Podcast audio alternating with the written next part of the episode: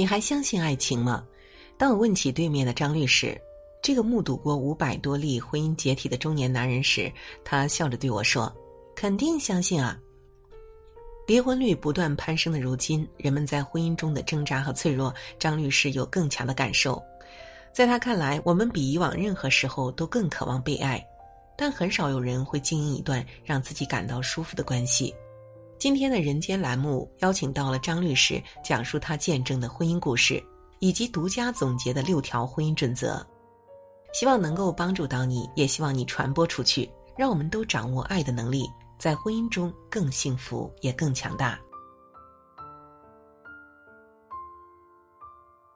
有书相伴，终身成长。你好，欢迎来到有书，我是主播应由。今天我们要分享的文章是《离婚律师口述》，代理过五百多件离婚案后，我总结了这六个准则。你确定要离婚吗？我是一名在南方某省会城市的离婚律师。每次听完当事人的故事，我都会这样问。从业九年，经手五百多件离婚案，我目睹了各式各样的婚姻故事，见多了婚姻悲剧中人性隐秘的角落。生活中，我也是一位丈夫和父亲。这些年工作之余，我一直在观察和思考，一段美好的爱情到底是如何走到山穷水尽的。我将这些年的观察和思考总结为六条婚姻准则，通过几个真实的离婚案例分享给你，希望对你有帮助。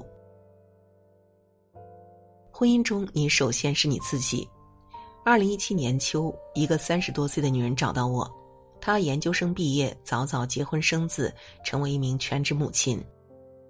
五年之痒后，老公以性格不合为由起诉离婚，第一次起诉没有离成，第二次又起诉了。她觉得两个人还有感情，就找我代理案子。庭审现场，她老公说：“你不爱看新闻，什么都不了解，我们没有共同话题。”谈到孩子抚养权时，说的更直接：“孩子归我，你没有钱，没有房子，没有抚养能力。”言辞间充满厌恶和蔑视，每一句都像刀子戳进全职主妇的软肋里。女方有些激动，语无伦次的说。是你当时不要我工作的，多么悲凉又无力的辩白！当一个女人和外界斩断联系，没有危机感，也就失去了改进自己的动力，失去了价值感。很多人婚后毫无保留的为另一半付出，放弃了自己的社交、爱好、梦想和工作，到了离婚的时候，发现自己什么都没有。女人的婚姻资本尤其重要。直接决定了离婚后能否快速的恢复过来，所以我很不建议女性在婚后做全职太太。之前有一部拍我们这一行的电视剧，就叫《离婚律师》，我还记得男主池海东也曾深爱妻子焦艳艳，说什么“你负责貌美如花，我负责挣钱养家”，听起来是不是很动人呢？可是后来他说：“我池海东百分之百是增值资产。”一是我先天幸运，二是我后天努力。我每打一个官司就多赚一笔钱。而他的妻子不管如何保养，随着岁月的流逝，他都会变得年老色衰。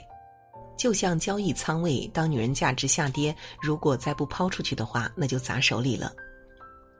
代理过这么多案子，我发现很多全职主妇离婚时想要争取更多的财产，可往往男方掌握了家庭财政大权。早就将财产转移的差不多了。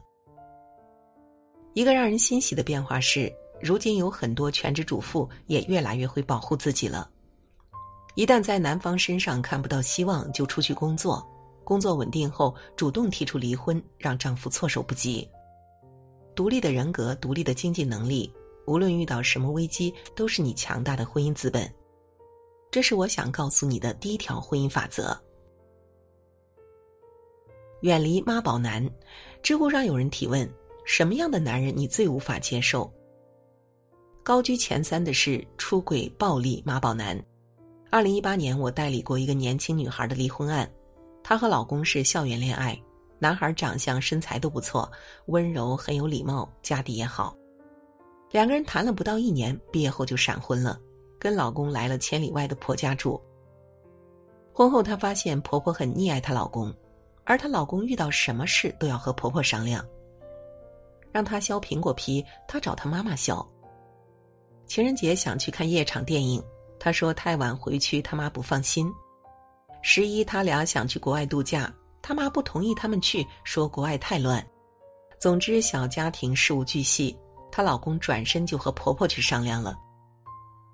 忍无可忍，她找到我起诉离婚。那天开完庭，法官很负责，单独把夫妻二人带到一个房间调解和好。男方不知如何是好，竟然又去征询他妈的意见。法官也懵了，去做男方母亲的工作，男方母亲不同意两人和好。中途休息时，我就对女孩说：“这次如果和好了，你的婚姻会更加痛苦。”女方听了我的话，坚持选择离婚。看一个男人是不是妈宝男和年龄没有什么关系，只和他的心智成熟度有关。我有位客户是个三十七岁的中年女人，结婚十多年，两个人的工资收入都交给婆婆保管。去年她希望自己保管夫妻俩的工资，被婆婆拒绝了，理由是你们太能花钱了。而她四十八岁的老公在一旁说：“就听我妈的吧。”她诉讼离婚时，她老公出庭只表达了一句同意，其余全由他妈在答辩，包括房产分割意见等。那架势就像是婆婆和儿媳离婚，男方是来看热闹的。和妈宝男结婚就像得了慢性病，表面上看没什么大问题，一旦发作，你会发现自己面对的不只是他，而是他背后那张无处不在的网。一段婚姻里，男人如果没有把夫妻关系放在第一位，这样的婚姻迟早会失去。这也是我的心得。怪不得有人说妈宝男比渣男更可怕。这是我给你的第二条婚姻准则：千万别把自己活成作女。和妈宝男有同样杀伤力的，换女方就是作女了。一个月前，一个二十多岁的男孩找到我说要离婚。男孩看起来很斯文。说话不紧不慢，说疫情这段时间实在受不了老婆的作了。今年过年，他和妻子说好各回各家陪父母的，到了初二，老婆却非让他去丈母娘家。可那个时候疫情严重，各地的管控都很严，他害怕不敢出门，就和妻子解释。妻子在电话那头又哭又闹。现在疫情严重，都不提倡走亲串门。我们县城没有确诊病例，满大街都是人呢，别人都不怕，你怎么就这么怕呢？这不是怕不怕的问题。沟通未果，他妻子总认为是他太惜命不爱他，扬言要和他离婚。他心急如焚，等疫情稍微好转，就去了丈母娘家，没想到吃了闭门羹，在门外求情道歉，足足站了两个小时，他妻子才阴着脸开门。他表面上总是舔着脸，像哄小孩一样哄对方，实际上早就受不了一身公主病的妻子了。吵架无论谁占理，他都得道歉两个小时，因为忘了情人节礼物，妻子让他在马路上下跪。他和女同事吃了顿饭，妻子发来三四个视频邀请。男孩出身农村，家里还有兄弟姐妹，他靠自己的努力在大城市站稳脚跟，自力更生。而他妻子家里条件好，独生女，从小娇生惯养，习惯了使唤别人。等到男孩动了离婚的念头，他妻子才急了，想要挽回。但我的当事人却心意已决，最终两人协议离婚。女方为什么作？可能是源于感情中的不安全感，用作换取理解和关注。但凡事都有分寸，小作怡情，大作伤感情。偶尔撒个娇，让老公哄一哄，无伤大雅，甚至还是平淡婚姻的调味剂。但就怕无限制的作，总是一哭二闹三上吊，滥用对方的包容和容忍，甚至践踏对方的自尊，最后的结果只能是对方累了，一段感情做没了。爱情里最重要的就是分寸感，知道即便结婚了，你们也是独立的生命体，要学会考虑对方的感受。当激情褪去，那个不再像热恋那样对你柔情蜜意，这是再正常不过的事情。学会接受平淡和不完美，才能让感情走得更远。这是我给你的第三条婚姻准则。不要试图用生孩子拴住枕边人。很多夫妻对生育最大的误区是，给他生个孩子，忙工作的男人就能够更顾家；让他生个二胎，有完心的妻子心就定下来了。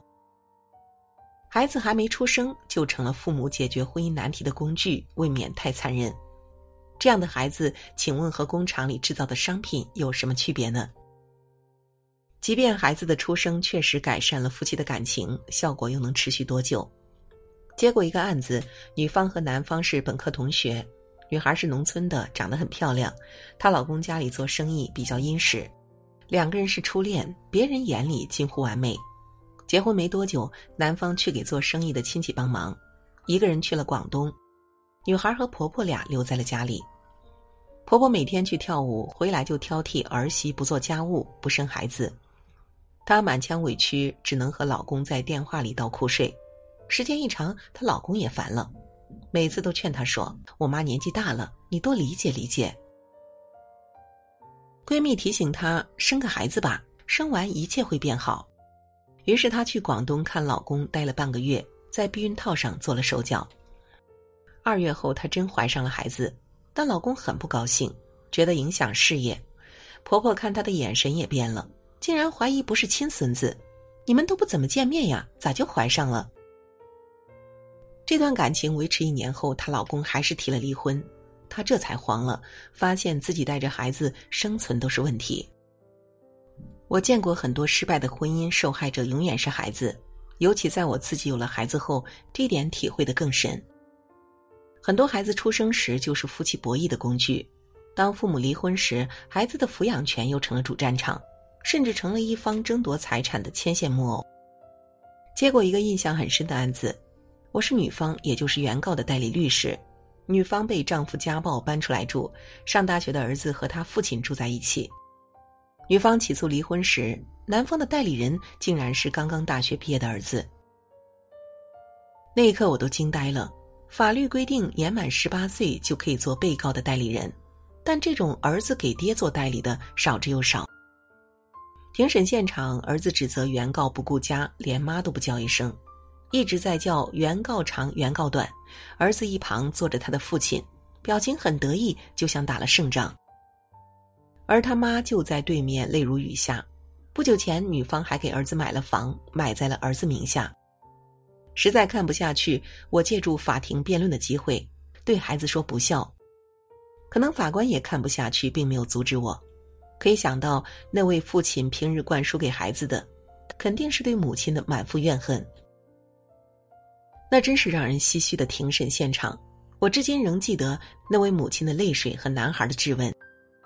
夫妻让孩子出庭代理的案子，大概一两年只会遇到一次，指使孩子出庭代理的一方，无非在用孩子进行羞辱和炫耀，看吧，孩子是站在我这一边的。一起离婚案只是夫妻双方解除了婚姻关系，父母和孩子的血缘关系是无法解除的。很多时候让我绝望的，其实不是离婚本身，而是离婚那一刻，你见到了曾经爱的人最恶毒的一面。每一对负责任的父母都应该尽可能的让离婚不要伤害到孩子。这是我给你的第四条婚姻准则。婚姻需要经常维修。英国作家阿兰·德珀顿说：“我总是很执着的找一个完美的伴侣，开始一段称心如意的感情，在结婚时没有做好忍受差异的准备。见证过四五百个婚姻破碎的故事，我最大的感受就是，那些幸福的婚姻并不是没有问题，而是允许婚姻带着瑕疵存在着，而那些糟糕的婚姻总是在追求完美的另一半。”婚姻就像开一台车，你需要经常维修、加油，甚至换轮胎，但不是一出问题就把车给扔路边。如果遇到坏的婚姻，比如家暴、出轨、妈宝，可以果断选择结束。但如果遭遇的只是争执和摩擦，很多时候完全没有必要走到离婚这一步。很多婚姻背后的问题，往往是沟通的问题，以及对另一半不切实际的期待。二零一三年，一位陈先生找到我办离婚，他和妻子邱女士都是八零后，两人二零零六年恋爱，恋爱期间感情甚好。二零零七年结婚以后，妻子邱女士对公公婆婆很不尊敬。按照陈先生的说法，从结婚到现在，妻子从未称呼过公公婆婆，且对他也是颐指气使。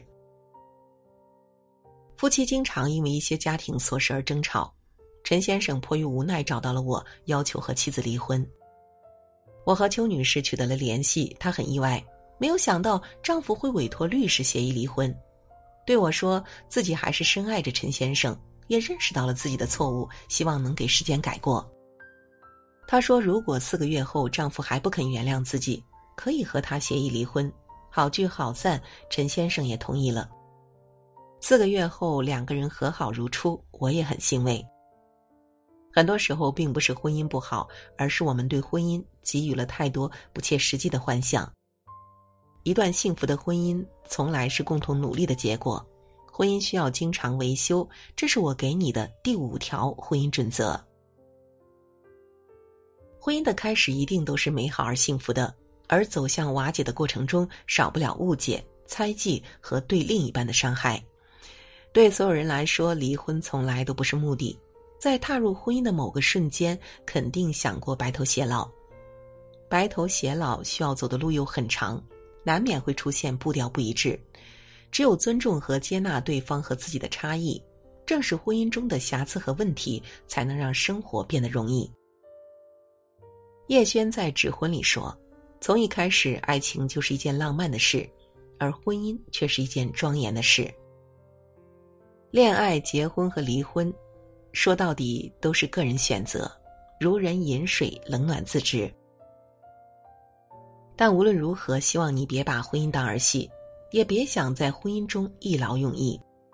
那限于篇幅呢，上面只提到五个准则，最后一个准则则以一个关于如何捉奸的故事。我在另一个公号更新了，扫描下方的二维码，关注轻读实验室，然后在对话框中输入“婚姻”两个字，就能够收到了。想看后续更多真实的婚姻故事，点个再看，告诉我。那听完今天的文章，有书君有件事情想跟大家说一下。有书有反馈说，最近不会按时收到有书的文章了，那是因为公众号现在不再按时间推送了，而是有了新的算法。如果您跟有书互动多，那么有书呢就会出现在列表靠前的位置。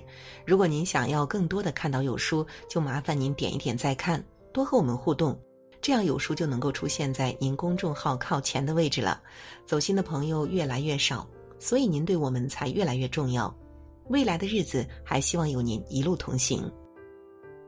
好了，今天的文章就分享到这里。长按扫描文末的二维码，在有书公众号菜单免费领取五十二本好书，每天有主播读给你听。